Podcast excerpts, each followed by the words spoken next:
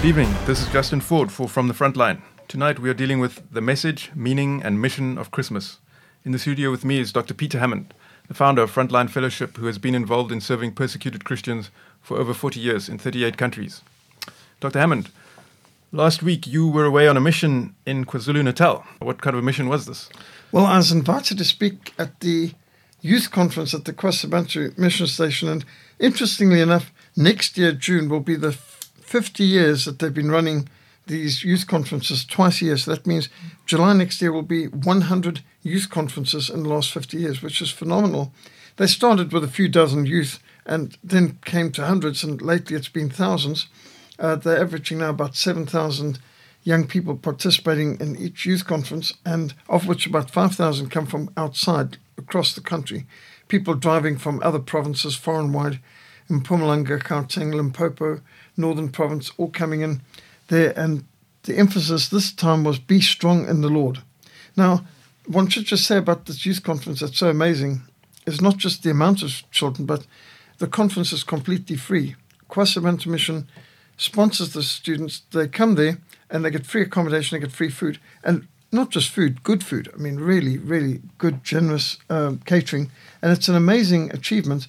And of course, this is only possible because of the mission's self supporting farm uh, model that they've got, going back all the way to the 1850s.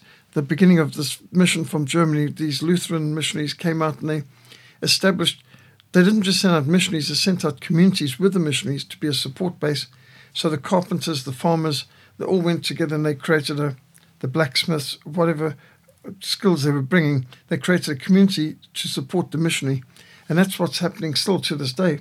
And all of the farmers and people involved in the work are co workers and counselors and prayer warriors. And that's how this phenomenal mission station, KwaSizabantu in KwaZulu Natal, is able to host thousands of kids, providing them with beds and, and accommodation.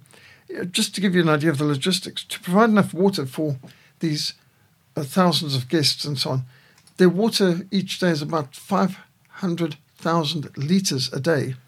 That's to provide people with showers and wash basins and everything else needed. Um, and so the, while I was there, in fact, water pressure was quite low um, to have a shower. And uh, as you could imagine, when you've got, and they said the reason for the water pressure being low is mainly because of the power failures and uh, the scheduled power failures. They weren't able to pump up enough water uh, from the dam and from the boreholes into the, the um, containers for the showers and so on. So that's why the water pressure was low. They'd managed normally, but now they need to get more generators to cover even the pumps from the dam and so on to ensure that there's sufficient water pressure for. So that's just one logistical side, quite aside from all the different the bread and the fruit and the juice and everything else that the kids are getting, vegetables and so on. So what an amazing operation! And uh, I was invited to speak on Be Strong in the Lord and the Power of His Might. So, one of my presentations was on how to be free, dealing with deliverance, spiritual warfare, um, put on whole armor of God. And the other one was dealing with um, importance of being a witness. You shall receive power when the Holy Spirit comes upon you, and you will be my witnesses. So, the emphasis being on the Great Commission and the power that comes from Pentecost to enable us to be effective witnesses. So, evangelism and spiritual warfare was the main thrust of my input. And after every presentation, people would remain behind for counselling. And there's many counsellors there. All the co-workers make themselves available for counselling, whether teachers, youth workers, missionaries, even the farmers and others. And sometimes they were busy till midnight counselling people. People seeking to be right with God, confessing sin, seeking to be led to the Lord, seeking deliverance, healing, and so on. So um, that was a really interesting mission.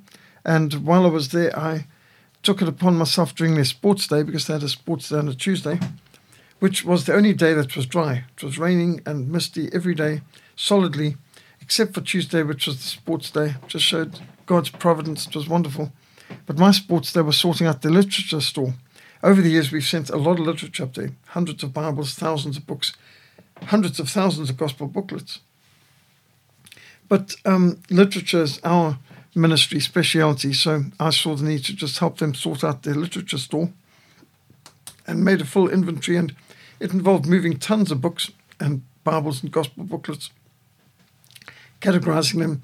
languages, translations, um, all different materials as needed to make it easy for the people to see, to access, and to distribute. And we distributed thousands of gospel booklets to the students there um, during the conference while I was there as well, and sent boxes of gospel booklets with each bus and truck that's taking the people back to many farms and different churches, um, Broadway, Narrowway posters, and other great scriptural materials. So uh, it was a busy time of preaching, uh, counseling, and lots of interaction, planning with other people, meeting very interesting people from all over the world. There were people there from Russia, from um, Ivory Coast, met people who were heads of other missions coming past as well, and a uh, wide variety of languages, speaking to people from Romania, Mozambique. Uh, was just extraordinary opportunities. So uh, it's like a bit of a reverse Pentecost, you know, where in evangelism you go out to the world but in revival, the world comes to you. And Kwasabans has had this privilege for the last 50, 60 years that the world's been coming to them. And as an evangelist, Erlo Stegen went out into the communities and evangelized in the hills and the valleys. And since the revival blessings poured out in Kwasabans, people have been pouring in there. It's a real, it's like a magnet. It just attracts people. And these, these youth conferences are some of the busiest time of ministry in a busy year. So it's wonderful to be part of that. And next year, 100 um, uh, youth conferences will have been held. So that's quite something we're looking forward to. Yeah, that sounds remarkable indeed. Um, and amidst all the noise and clamour of um, advertising and shopping sprees that we're experiencing now during the what they call the silly season, what is the message of Christmas? Well, John 3.16 is a pretty good summary. For God so loved the world that he gave his only begotten Son, that whosoever believes in him shall not perish but have everlasting life. But I think we can really help people to see the difference between the superficial materialistic things out there, which is being pushed to us as Christmas, and the real heart of the Christmas message by asking people, what are you seeking for? And have you noticed those impressive large Christmas trees set up in the many shopping malls, like in Cavendish Square? Surely you've seen those beautifully wrapped presents piled up under those trees. And you'll see many children's eyes wide as they look at these bright, shiny, shimmering p- presents, often with attractive gold or red ribbons around them. And over the years, when my children were really young, they each asked, What's in those boxes? And my answer always was, Absolutely nothing. They're beautifully wrapped, they're attractively presented, but those presents under Christmas trees in the shopping malls are all empty. And this is a good sermon illustration because the world offers so much, but in the end it turns out to be empty. It's like the plastic fruit. The world, the flesh, and the devil promise you everything you could possibly desire. If only you will buy their product or their service, you are promised all the fun, fame, and fortune you could desire, all the power, popularity, prestige, possessions your heart could desire. But like those alluring, attractively looking presents under those Christmas trees in the shopping mall, the promises world turn out to be, disappointingly, empty. Those who pursue materialism will find merry-go-rounds that get them nowhere, mazes that get them lost, and dead-end streets that will frustrate their desires, cul-de-sacs. Hedonism, living for pleasure, and existentialism, selfish personal experience only, has proved to be short-sighted, meaningless, empty, purposeless. That's the ideologies of most people today, hedonism and existentialism. So we should be asking people, what are you searching for? What is your purpose in life? What is in the boxes you've obtained from the world? We shouldn't be wasting our life in empty boxes of the world. The time wasting treadmills of trends, fashions, and fads are ultimately frustrating. It's amazing how much of these things that people so covet and seek and um, wrap and hand over on the rubbish heap within the year. And if they're made in China, they're often on the rubbish heap the next day. Don't settle for less than God's very best. God gives the best to those who leave the choice to Him. Jeremiah 29 says, And you will seek me and you will find me when you search for me with all your heart. And so at Christmas, we should be asking, What is your life's purpose? And the catechisms have their first question What is the chief end of man? Answer to glorify God and to enjoy Him forever. Christmas should remind us of the danger of missing out on what is most important. And for Christians, what is the meaning of Christmas? Well, I think that we can see this very much in um, Isaiah 9, verse 6 to 7. For unto us a child is born, unto us a son is given, and the government shall be upon his shoulder. And his name shall be called Wonderful, Counselor, Mighty God, Everlasting Father, Prince of Peace. Of the increase of his government and peace there shall be no end. And that summarizes a lot of what Christmas is all about. The, the message of Christmas is not only of the crib, but of the cross. The wood of the crib should remind us of the cross. He was born to die. And it's not only of the cross, but of the crown, because he rose from dead and he's coming again as King of Kings and Lord of Lords, eternal judge. So at Christmas, we celebrate the advent of the eternal, all powerful, all knowing, everywhere present, holy, glorious Creator. God came into this world. His name is Emmanuel, God with us. And so it's right to celebrate the birth of Christ, but we've got to remember the birth of Christ was specifically for the death, the sacrificial death of Christ. And the wood of the manger should remind us of the wood of the cross. And the gold around the Christmas trees and decorations should remind us of the gold of the crown, that he is King of kings and he is Lord of lords. And even the gifts brought by the wise men indicated that, that uh, you had gold for the King of kings, you had myrrh for the um, sacrifice that would take away the need for any other sacrifice, you had incense for the high priest above all high priests. And that's part of the key message of Christmas the Lordship of Christ in all areas of life.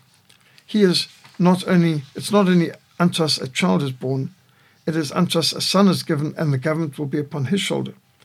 And his name shall be called Wonderful Counselor, Mighty God, Everlasting Father, Prince of Peace. Of the increase of his government and peace there shall be no end. And so it's so important that we emphasize the whole message of Isaiah 9, verse 6 to 7. Um, it's not just about a babe in a manger. He's no longer a baby in a manger. He's He's no longer a sacrifice on the cross. He's the risen, ascended, reigning, soon to return, eternal judge. He is King of kings and Lord of lords. That is what we need to be proclaiming at Christmas, not just um, the cute, sweet idea of a few um, shepherds and wise men and angels singing and um, manger scene. That's where it began. That's not where we should be now. Mm. now that you've covered the message of Christmas and the meaning of Christmas um, as, as a missionary for over 42 years, what to you is the mission of Christmas?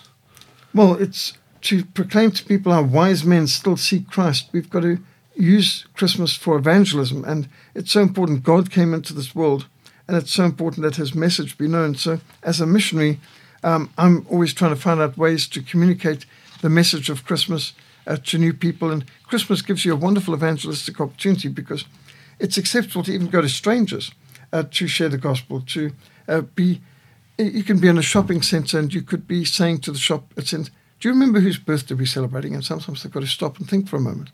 You know, yes, uh, whose birthday are we celebrating? And and it's it's so important reminding them Christmas begins with Christ. It is the Christ festival, and uh, wise men still seek Him.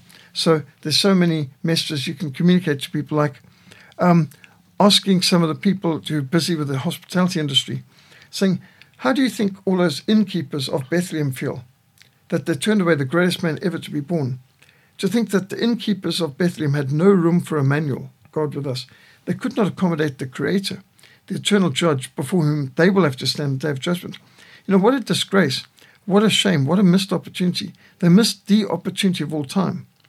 They could have welcomed the Holy Family, Mary and Joseph with Jesus, into their home or their inn, but they missed out. And so our Lord Jesus was born in a stable, in a cave amongst farm animals. And the question must be where were the priests? Wise men traveled great distances from the east in order to worship the King of Kings. The shepherds on the hillside came and worshipped. But where was the mayor of Bethlehem? There's no indication that any of the elders or leading citizens of Bethlehem had um, took the opportunity or returned up there. And this is the greatest event ever to occur in Bethlehem, before or since. They missed out on the greatest opportunity and event ever. Where was the high priest? Where was King Herod? It's extraordinary to note that the entire priesthood of Israel, all the thousands employed at the temple, missed the birth of the Messiah. I mean, the whole purpose of their existence. He came unto his own, and his own received him not. And so at his birth, there was no room for Jesus in any of the homes or inns of Bethlehem. Today, there seems to be no room for Jesus at the UN, nor is there space for Jesus in most of the Xmas cards, in most of the schools, in most of the music. Even nativity scenes are discouraged and banned in many cities around the world. So, one of the messages we can give during Christmas is Is there room in your heart for Jesus? They had no room for Jesus when he was born in Bethlehem, is there room in your heart, in your life, in your home for Jesus? Seek ye first the kingdom of God and his righteousness, and all these things will be added unto you. Um, over the last uh, past weekend, on the Saturday to be precise, you had an unusual Christmas celebration. Can you please tell us about it, Dr. Hammond? Yes, well, the first time I was ever invited to a Christmas celebration in a mosque. That just sounds bizarre. So, uh, an unusual man, Dr. Taj Hargey, a professor of the Oxford Institute for British Islam, actually organized and hosted this extraordinary event. He lives in Cape Town, but he works in, in uh, Britain, lecturing in Oxford half the year. So he organized this, and as I came in, it was amazing. There are Christian hymns being sung and carols. They're being sung in Arabic, but you can recognize the tunes. And there's English subtitles. And these were set seven films of um, Christian congregations in Egypt and Lebanon, Syria, and Iraq singing the cave church in Egypt, many well known Christian churches. And so uh, he was broadcasting Christian hymns sung in Arabic with English subtitles from persecuted church in the Middle East. And I thought that was remarkable enough. But once I was there, it got even more remarkable because this Dr. Taj Hargey actually invited me to speak to all in attendance. And I've I've visited mosques before. I've had some debates in mosques and I've asked questions in mosques, but I've never before been able to stand up uh, behind the podium lectern, so to speak, and to present the gospel. So I used the opportunity to relate the inspiring testimony of the Christmas truce in 1914 during World War One.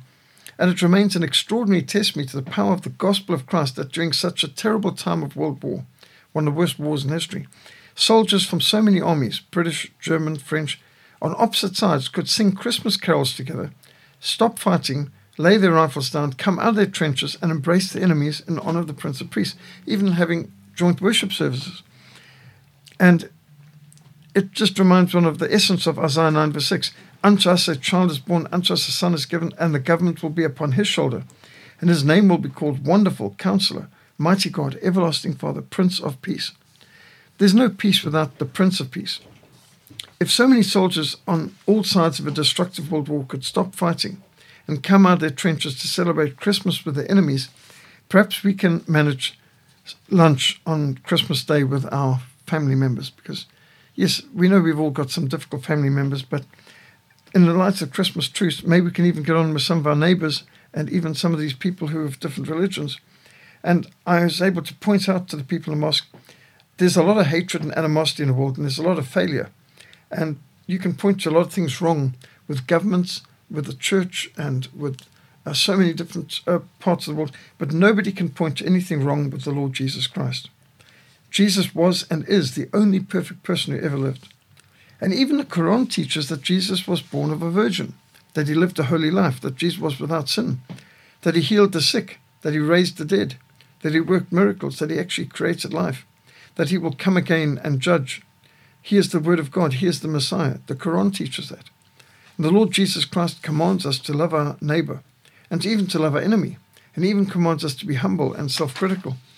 And so I related the teaching of our Lord Jesus on two men went up to the temple to pray, which I've used many a time in visits to Muslim homes, but I'd never before been able to proclaim in a mosque.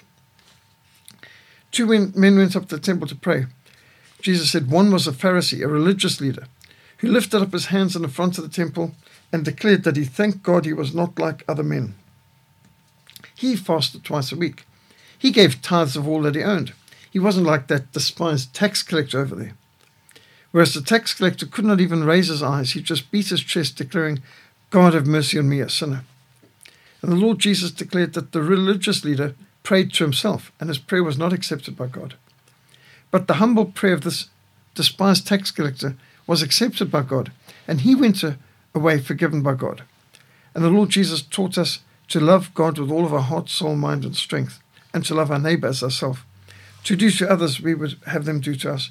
To forgive and to give. Freely you've received, and freely, freely you should give. So it's an intriguing thing to note. And in fact, this Dr. Taj, uh, the Imam at this mosque, pointed out that you cannot be a good Muslim without respecting Jesus. He said, We're celebrating the birth of Jesus today because he said, the Quran only mentions the name of Muhammad four times, but the Quran mentions the name of Jesus over 40 times. In fact, there's 93 verses or surahs in the Quran that refer to Jesus. And he's referred to by the name Isa 25 times. He's referred to third person 48 times. And first person, he's quoted 35 times. So that's over 70 times you get the Lord Jesus referred to in, in the Quran. And the scripture says, Everyone who calls on the name of the Lord will be saved. But how can they then call on the one in whom they've not believed? How can they believe in the one of whom they've not heard? How can they hear without someone preaching to them? But the gospel is the power of God for the salvation of everyone who believes. Faith comes by hearing, and hearing by the word of God. So, what a privilege to sow gospel seed and to proclaim the gospel in a mosque in preparation for Christmas. And it just reminded me like the Christmas trees. Who else but Jesus could bring Christians and Muslims together in times like this? And there's so much violence and hatred in the world. But only Jesus can bring peace in the middle of a world war or have Christians and Muslims gathering together to celebrate something in, in the mosque.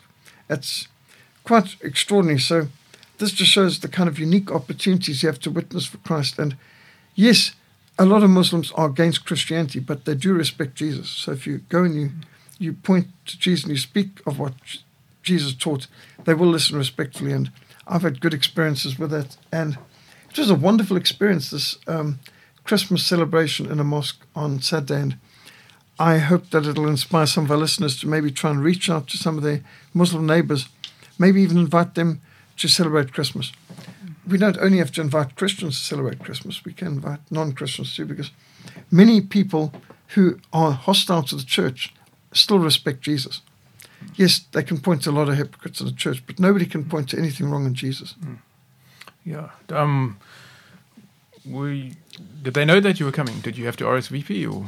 I did have to RSVP. Okay. Yes, but you didn't know you were going to have to preach. No, no, I, I had no prior warning. But when I was there, he he um, made a general invitation. Then he started inviting specific people to to contribute. Um, and uh, I was delighted to also see there there's some friends of mine, uh, South Korean missionaries, who were there too.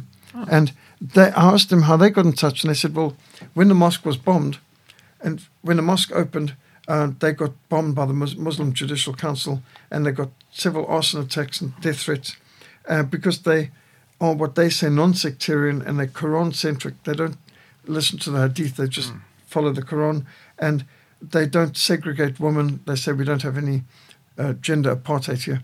And uh, they, they allow the woman in the mosque. In fact, when we went in, surprisingly, at the door, I was told you can keep your shoes on, which is unusual but they had taped down with duct tape big blankets across the floor so that um, we could walk in with our shoes. And I'm very comfortable taking my shoes off to go and witness in a mosque. I've done it many a time. But many people would feel uncomfortable. So to make Christians feel more comfortable to come to the mosque, they covered the floor with blankets, and I suppose that enabled them to say you could come in without taking your shoes off. This is just again another example of how thoughtful they were being but these poor folks, because they're trying to have an open mosque where they welcome uh, outsiders and even allow women into the mosque, uh, they, uh, which is quite unusual if you've ever tried. When I've taken our teams learning Muslim evangelism to a mosque, frequently the women have just been pushed off in some kind of cupboard somewhere, like almost a broom cupboard, and uh, not even with a speaker to be able to follow what's going on in the service. They didn't want the woman in the mosque itself. And so uh, to have a mosque that's wide open uh, like that, they've literally got death threats. So I was able to share with the um, professor there that I've also had death threats from radical Islamic militants like the government of Sudan. That uh, Peter Hammond should expect to be shot on sight. He should expect to be bombed every time he comes to Sudan because his writings make him an enemy of the state. This man could understand because he's trying, he's trying to have an Islam that's only based on the Quran, not the Hadith, and uh, he's, as a result, trying to be uh, more open, more gracious. And as he said, he doesn't see any warrants in the Quran for a lot of what's done by Islam today. A lot of it is from the Hadith, which is, if people want to know the difference, the Quran is meant to be the words of Allah. And the Hadith is what followers of Muhammad put together as the words of Muhammad, what Muhammad said over the years. And uh, of course, the Hadith was only finished uh, many years after the death of Muhammad. So um, the hadith is, it can't have the same weight. Now, many Muslim countries treat the hadith as equal to the Quran in weight. But this particular mosque does not. And as a result, they've gotten serious death threats. Now, if you compared that to the church, we would not think that there's anything wrong if you say, I'm going to restrict my teaching to the Bible. Um, we had a reformation to get away from the traditions and superstitions of the Roman Catholic papacy. Uh, but it seems that uh, Islam needs some kind of reformation too. And this, this man is saying, we want to get back to the Quran, we want to leave out the Hadith. A lot of our problems and violence has come from the Hadith. And that's interesting perspective, but at any rate, it was an opportunity for witness, and we set the tables and ministered and shared and chatted with um, not only Muslims, but there were a few Christians who came there who plainly do not have a personal relationship with Christ, but are compromisers.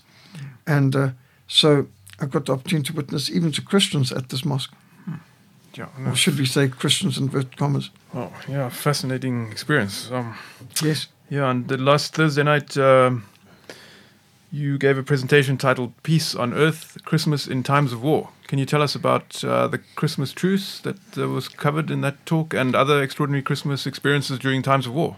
Yes, it, it was absolutely amazing. I mean, first of all, um, I heard about um, the Christmas truce by word of mouth when I was in Rhodesia already from some people who had fought in the war, and they were speaking about the Christmas truce experiences that they had. But I never read about it anywhere because it was forbidden, just banished, censored. The school textbooks uh, made no reference to it, and in fact was censored out for centuries, uh, for for most of the last century. And uh, interestingly, in 2014, when I went uh, to England to lecture on the centenary of the start of the First World War, to 2014, um, I was able to go and visit the Imperial War Museum. And the Imperial War Museum in London actually had an exhibit just on the Christian on the Christmas truce, which I thought was fascinating, because British government denied it even happened for many decades, and so now they had pictures of showing British and German and French troops intermingling, swapping hats and so on, uh, embracing, swapping ration packs, and uh, British were swapping pies for German chocolates, and uh, Germans were swapping their chocolates for French wine, and they were having joint services and Christmas carols and even playing soccer together. And so there's pictures of this and details and testimonies and quotes from people's letters in the Imperial War Museum, where before they denied that this ever happened. That was an urban legend, myth. Well, what happened was as we approached the centenary of the First World War, there was a resurgence of interest in the First World War, and a lot of people start digging in the attic and finding grandma's letters from granddad uh, in the war, and many of these letters spoke about the Christmas truce, and there was even pictures. And so pictures that had never been published before came out, and there was around 200, 2014 phenomenal amount of new material that came out. Um, so it, it, turned out that what happened is near Ypres, a, uh, the Germans were singing Silent Night, and the British joined in singing Silent Night. And then they responded with carols of their own, Come All You Faithful, and then the Germans started singing, Oh, Come All You Faithful in Latin. And then they spontaneously came out of their trenches, walked across no man's land, greeted one another, exchanged gifts and souvenirs, and agreed on a ceasefire for Christmas Day. When they buried the, the dead uh, who had died between the lines in respectful joint ceremonies, and uh, they swapped ration packs and pies and chocolates and souvenirs and buttons, badges and hats. And then they played football. And in fact, there's details like British officer Robert Graves wrote of the football match between the 133rd Saxon Regiment and the Scottish troops. And the Germans won 3 2 there. The Glasgow News reported that Argyll and Sutherland Highlanders won their match 4 1. And the Royal Field Artillery Lieutenant Albert Wynne wrote of a soccer match against the Hanoverians near Ypres on Christmas Day. And it was intriguing because there were all kinds of orders to open fire. For example, General Sir Horace Smith Dorrien, who we know in South Africa as one of the very few British survivors of the Battle of Isandlwana, where entire British regiments were annihilated. Well, General Sir Horace Smith Dorrien was commanding the British Second Corps, and he issued orders forbidding fraternization with the enemy and complained his orders were being disregarded by the soldiers. And when he and others ordered the artillery and the machine gunners to open fire on the, on the troops in the no man's land, which of course include their own troops, the artillery and the machine gunners refused on each occasion. And so they complained about this disregarding of their orders. And uh, intriguing, uh, there was such a spirit of, of um, Christmas around that the men refused point blank orders to open fire on the intermingling troops, fraternizing troops, which um, the French actually ordered a whole lot of people executed for what they called fraternizing with the enemy. But a lot of great things happened. Now, uh, it's calculated by the British Imperial War Museum over 100,000 troops on the Western Front participated in this um, spontaneous ceasefire.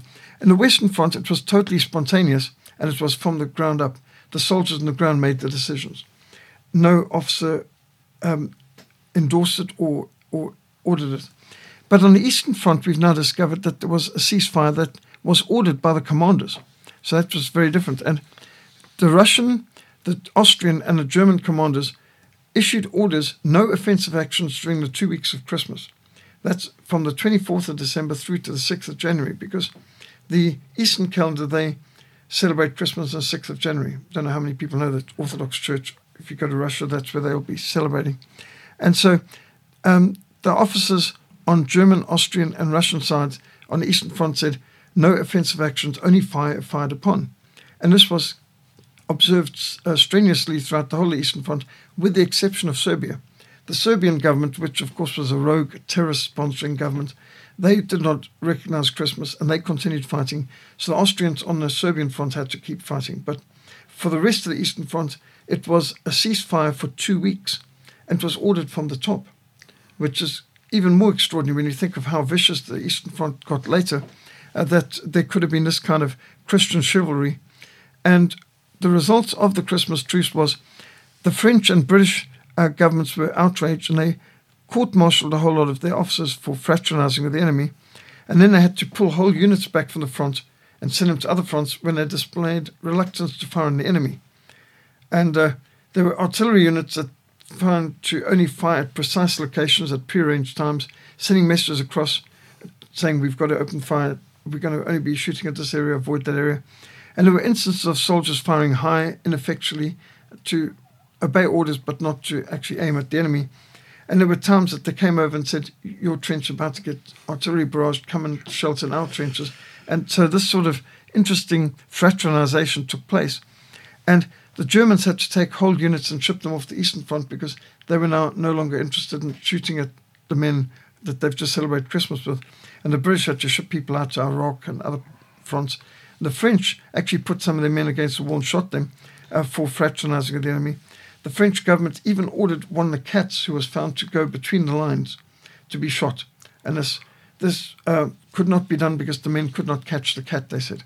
So nobody was interested in implementing that order. But, you know, of course, cats are going to wander and do what they want. I don't know how many people realize, but there were thousands of cats employed on the, on the uh, trenches because the biggest problem they had was rats, big rats, you know, eating the people and so on. So the most effective way of dealing with rats was to employ cats. So there were cats deployed throughout the trenches, and they said they were very effective in making life more livable for their soldiers. And of course, many adopted them as pets and mascots. Anyway, so when the French were ordered by a general to execute the cat for fraternizing with the enemy, nobody was interested in obeying that order. And there was, again, attempts in 1915, a few successful fraternization events took place joint burial services, some soccer matches, and so on. And uh, there was one Scots Guards officer, Sir Iain Colquhoun, who was court martialed for defying orders by maintaining a short truce to bury the dead between lines Christmas Day 1915. And he could have been shot, but because he was related to British Prime Minister H. H. Asquith, the punishment was commuted and he lived. In 1916 1917, the Germans attempted to initiate um, Christmas truces, but they were rebuffed by British artillery barrages that had been planned ahead to prevent this. And now, recent evidence has come to light that there was a successful Christmas truce, even in 1916, between the Germans and Canadian soldiers by Vimy Ridge, and exchanged Christmas greetings and presents, and even visited one another's lines on 25 December. So there have been Christmas truce memorials unveiled in France and in Belgium during these celebrations of the centenary in particular. I saw one um, near Ypres that the Australians set up 90, sorry, 85 years after the event. And they laid some footballs and wreaths there. And while I was there, I even got a picture of a cat who was wandering around who looked like maybe was related to the original Felix or Nestor from uh, that first Christmas trees. So there's a film now on this, a 2005 French film, Joyeux Noël, or Merry Christmas in French, which has subtitles for the French and the German, so you can watch it in English too. And uh, it shows the Christmas truce through the eyes of the French, Scottish, and German soldiers in the Western Front. Dr. Hammond, how can we use Christmas to witness to our neighbors and advance the kingdom of God? I think there's quite a lot of things you can do. There's some lovely tracks. I've produced tracks like uh, "The Greatest Man Ever uh, Who Ever Lived," um, which is specifically designed as a Christmas tract. And there's some outstanding leaflets that we've seen at Literature for Africa to distribute. And World Missionary Press has got the Amazing Life of Christ booklets. So there's some good gospel literature that we can be distributing around Christmas time and asking people questions like, do you remember whose birthday we're celebrating and um, what gift are you planning to give uh, the Lord Jesus, whose birthday we're celebrating? And it gets people thinking, you know, what gift can you give to the King of Kings and Lord of Lords, the Savior, the eternal Lord, the eternal Judge? And well, we can give him our time, we can give him our attention. Um, Andrew brought a little boy to Jesus. The little boy gave Jesus lunch, five loaves and two fish, and the Lord used that to multiply and feed thousands. So God can do a lot with little. You know, what can you give Jesus? Well, Zacchaeus invited Jesus to his home, and then he did restitution of what he had taken uh, unfairly. And so there again, we've got another example of what you can give the Lord. The Lord says, If you love me, you'll obey my commandments. So giving the Lord our attention, reading his Bible, listening to him, um, obeying him are some of the gifts we could give. But uh, there's some good evangelistic literature we can use. We can also invite family and friends around to our home for a Christ centered carol singing and a Christ centered service and meal. And uh, many churches are offering special events at times like this, like Christmas carol services and um, 12 readings and carols and so on. Well worth doing. Maybe some churches nearby are organizing a Handel's Messiah concert, which is definitely the best way you can possibly celebrate Christmas is to listen to Handel's Messiah, which is all scripture. And uh, I think also you can invite people around your home to see some great Christian films, Christmas related films like The Nativity Story or Ben Hur. Uh, or uh, uh, there's there's some outstanding um, Ben Hur, Jesus of Nazareth, Joyeux Noël on the Christmas truce. These would be good things you could invite friends and neighbors to see, and uh, um, also just the hospitality. I remember as a as a young single being invited to people's homes for Christmas, and that was very meaningful. To have a Christmas a Christian family who will look around and say, "Who's astray?" and we often would try to invite people who may not have a home or family to invite them for Christmas lunch to and uh, we sometimes had people from other countries visiting that we could invite around on Christmas Day uh, lunch. And so I think there's quite a few ways we can reach out to neighbors. One thing I've always tried to do is to take gifts to the local police station, often baked um, cookies or cake. And sometimes we've organized some gifts like fluffy animals and coloring in books and children's Bibles to hospitals like the Children's Hospital near our mission, Red Cross Children's Hospital. Um, we've gone in Christmas, even the poor kids who stuck in there over Christmas and they don't have home to go back to or something like that. It's so good that they get a visit. So visiting people in hospital. Now, friends of ours, uh, Small Paul and his family, they've gone, uh, they're evangelists. They've actually taken the family to prison, like Pollsmoor Prison for Christmas Day, and spent Christmas Day with uh, prisoners sharing with them the, the reason for the season. So there's some pretty um, interesting things that one can do to be able to witness to our neighbours. And I think reaching out to essential services like people work in the hospital, the fire brigade, and the prison, just taking some uh, cake or cookies to them and showing some um, compassion, appreciation, a card of appreciation for what they're doing. Uh, this can be a powerful witness. Hmm. Yeah, can you just run through the list of films again that you recommend? Well, Ben Hur is a classic, always worth seeing. Jesus of Nazareth is also a phenomenally well-made film with a big emphasis on on the nativity. There's a outstanding film that came out a while ago, which Ted Baehr called, of Movieguide called a, a perfect film. uh, the Nativity story, which is has such pace and drama and jeopardy, and it's so well presented, and it's biblical. The Nativity story, well worth watching. And Joyeux Noël is my personal favorite, dealing with the Christmas truce. So Joyeux Noël, um, Ben Hur, Nativity Story, Jesus Nazareth, or the Jesus film, all highly recommended. And I would say, in addition to uh, that, Handel's Messiah. Now, you can go online and, and watch a Handel's Messiah presentation. If you don't have Handel's Messiah nearby, um, that a church or concert is being put on. Um, and we used to have this every year because my wife would sing, be singing in it as part of the Cape Town Symphony Orchestra uh, choir. But um, I would say you must go online and just see what you can uh, listen to. I must say, I think the best presentation of Handel's Messiah is probably done by the Tabernacle Choir. Um, Tabernacle Choir depiction is very high standard, huge choir, and it's absolutely excellent. And it's all scripture. You can't go wrong with something like Handel's Messiah because it's just singing scripture. And uh, I think Handel's Messiah and a film like The Nativity Story of Ben Hur is an excellent way of focusing your family on the meaning of Christmas. Mm-hmm. And um, are there any other resources that you'd recommend that would enable us to be more effective in evangelism and discipleship? Yes, contact any literature ministry near you. Like in Cape Town, our Literature for Africa ministry, we've got lots of booklets and tracks that are specifically designed to be effective for Christmas. But you can go onto our livingstonefellowship.co.za website and download the greatest man who ever lived, and that's um, that's free. You can download it. It's in English and in Afrikaans as well, um, and that's designed to distribute to people around Christmas. And that's just one of the good Christmas resources.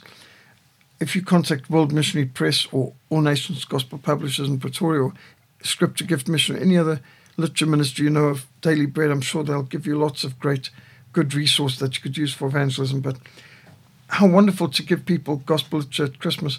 Now, when I was converted, the first Christmas I celebrated as a Christian, I gave everyone a Bible for Christmas. And all rolling their eyes at this baby of the family, the youngest of the family, was becoming a religious fanatic. But I then saw later on, uh, even when my father and mother died, I saw amongst their possessions there was the Bible I gave them that Christmas 1977. So it, it sowed seeds. It was it, it brought people to Christ. Was worth well. If you've got unsaved family members, think about giving them a Bible for Christmas, or maybe they'd prefer a Christian film or something like that. But you can find something along that line that would really help. Hmm. Um, seeing as this is the time of giving, Christmas, are there any projects that are close to your heart that you recommend? Yes, so one of our long-standing projects since 1982 has been Boxes with Love for Zimbabwe. People in Zimbabwe are suffering some of the worst deprivations imaginable complete collapse of government, complete collapse of almost everything. They don't have power failures. They occasionally get electricity. Most of the time, there's no power. Often, there's no water in the taps. I mean, the situation's very, very bad. It's a totally failed government. Uh, but in that situation, we've often taken boxes it started with shoe boxes, but it's gotten to be bigger than that now, where we put a whole lot of essential items, non um, things that won't uh, go stale or, or, go off easily, uh, both cleaning and medical materials in there, as well as basic things that can be very helpful, good basic foods, toothpaste and toothbrushes and soaps and um, tins of bully beef and sweets and some gospel literature, devotional materials. So we put a whole lot of things that will really help the people um, in a box, and we deliver them across the board to Zimbabwe. And we've had people sponsor these boxes with love, and it costs us something in the region of uh, 130 rand um, in dollars. That's less than ten dollars a box. And we go and buy bulk, and we get good deals for bulk amounts, and we divide them up in the boxes, and we deliver these to uh, the people in Zimbabwe, mainly pensioners but also pastors and some prisoners. So some of the most destitute people in Zimbabwe. It's a way of giving Christmas cheer and, and encouraging the people.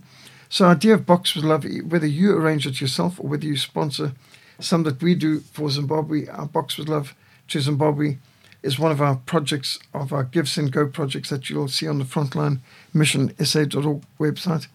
And uh, I think Box with Love to Zimbabwe or to any other destitute Christians that you know is a good positive project.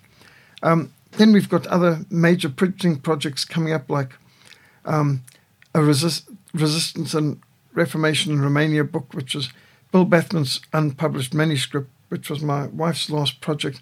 She digitized this um, manuscript he had typed up, and now it's been typeset by yourself. And now we're ready to get it um, with pictures and to the printer. And um, that project needs sponsorship. That's an excellent book on the persecuted church with a message very relevant for us today.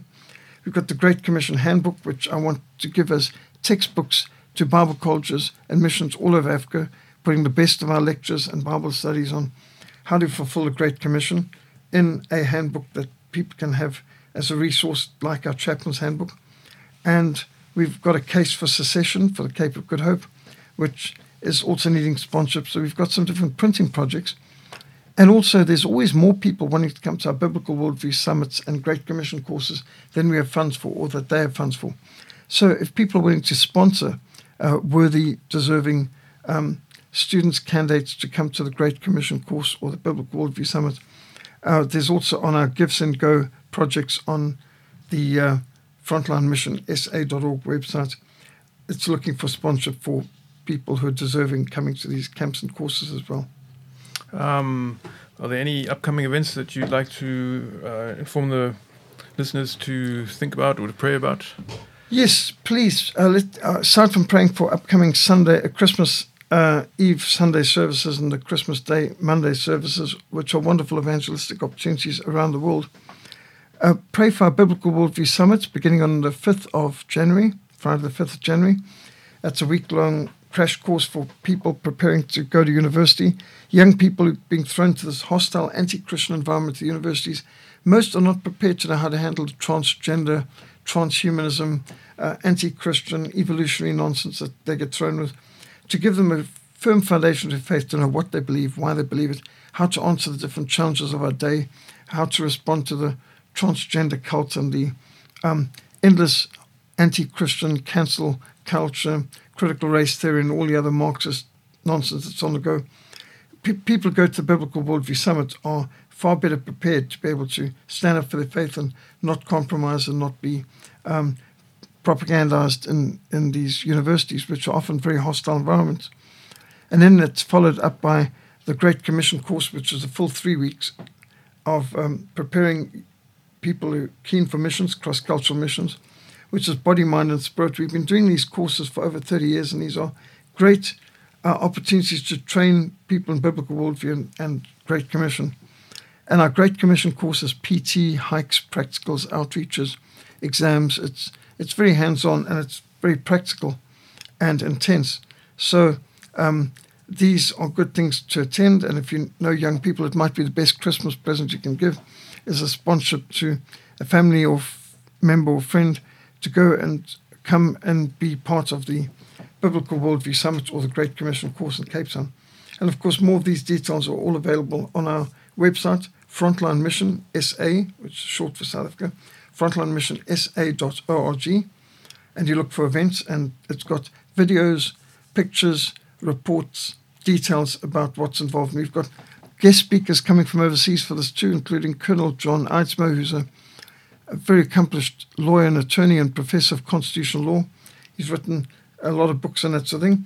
And he's going to be one of the speakers. And we've got Stephen Kraft, who's got a dynamic, powerful testimony as someone who came out of the Black Panthers and uh, life of crime and was converted by Christ. And he's a powerful speaker against the BLM uh, cancel culture kind of nonsense that we get from the left today. He understands how communism works because he was in amongst it and deceived by it, and now he's got the zeal of a convert. So, Steve Kraft and uh, and U.S. Air Force Colonel John Eidsmoe, uh, chaplain, um, will be two of our guest speakers at these courses that would also be available for public meetings in the area if anyone's listening from Cape Town. But uh, we'll be um, having this program starting on the 4th of January all the way through to the 25th of January.